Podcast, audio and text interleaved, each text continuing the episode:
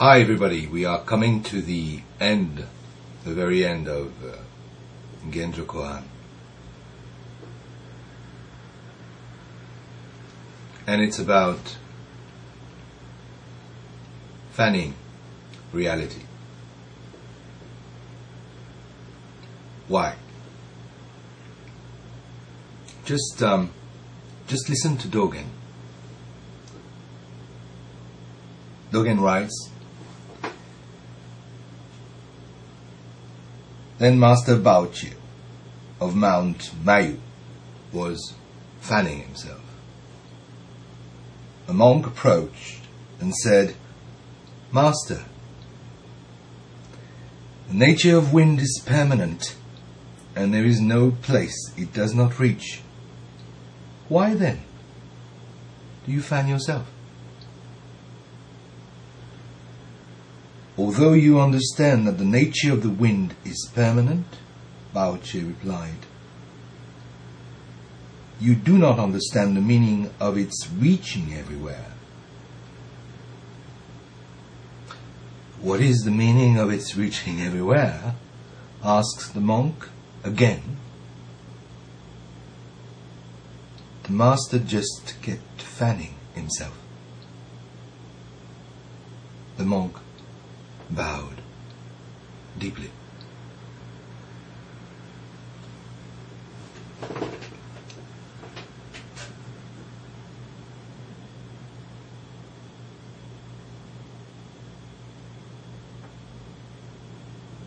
This moment,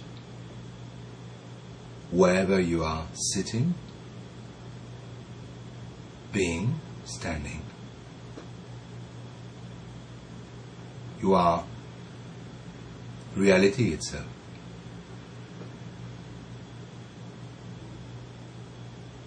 As you know, as you might have noticed already, we are constantly carried away. Duties, work, activities. We call them distractions.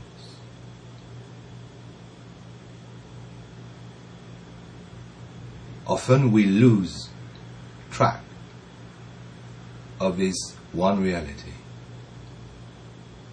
and split it into many.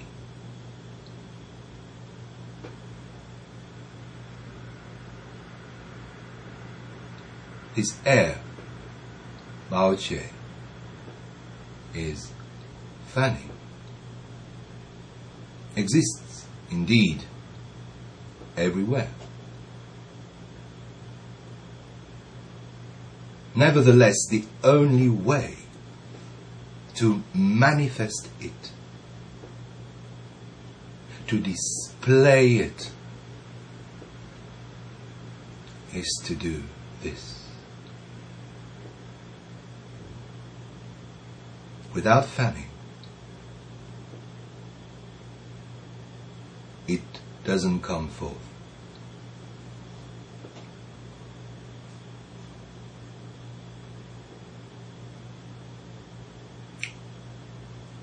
The empty field of enlightenment, of awakening, can only be perceived and become real through practice.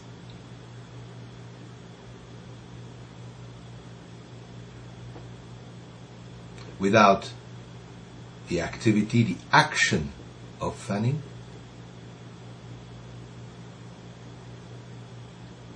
enlightenment, awakening, reality itself remain strangely hidden.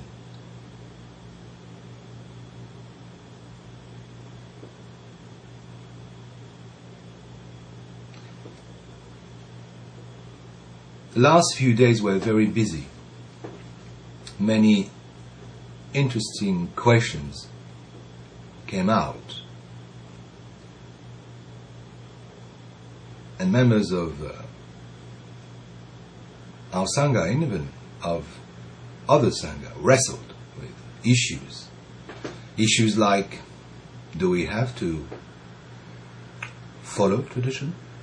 Do we have to change things, strip them, make it, make them simple? The whole question is, how shall we fan? Is that no good? I throw it away.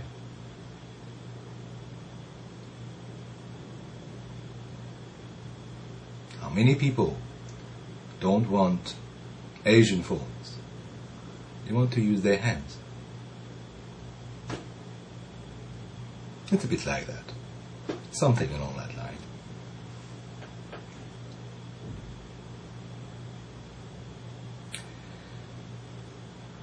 I strongly feel that um, if you look at that problem in the light of the end of Shobogenzo,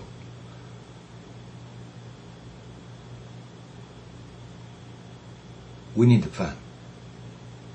To pick up the fan and do the action is our practice. Starting to question the fan, is that right? Do we need that part and that part?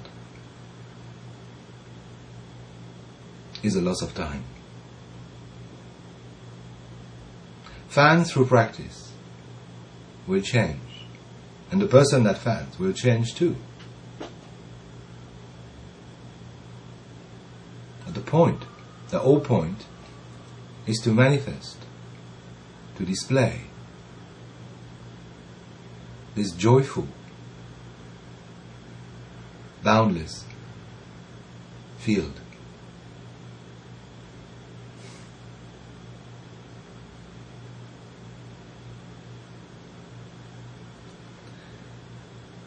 So let's do this fanning movement, and let's be very humble too, because we might have a vision that wants to take us to the Mahasangha, to open up to the big community of people and neglect the tip of our toothbrush. That's where the Mahasangha is, starts, and presumably we never go beyond. Nothing beyond this moment, whatever you do. We have to be very, very careful not to be carried away with idealism, wanting to reach out big, wanting to be so universal we can just drop all the cultural forms. In the process of doing so, we miss the point.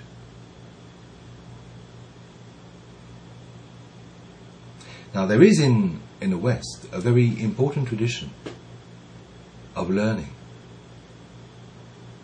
When a student painter was visiting the workshop of a master,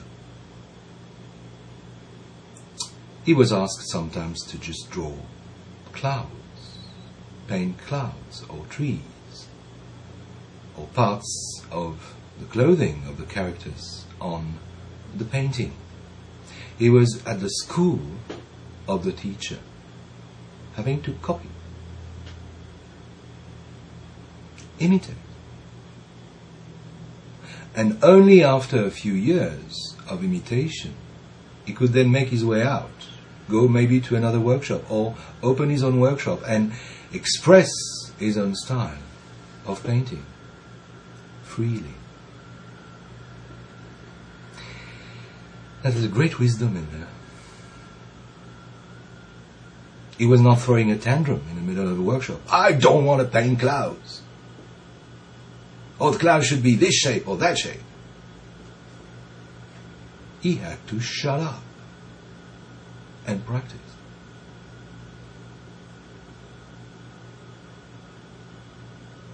That may come to a disappointment if you see Buddhism as a big sort of freeing space. It is a space of discipline, of obedience. A place where we're invited to fan, consciousness. Thank you for your patience with Dogen, with the fool I am, with my bell, and good luck. Take care.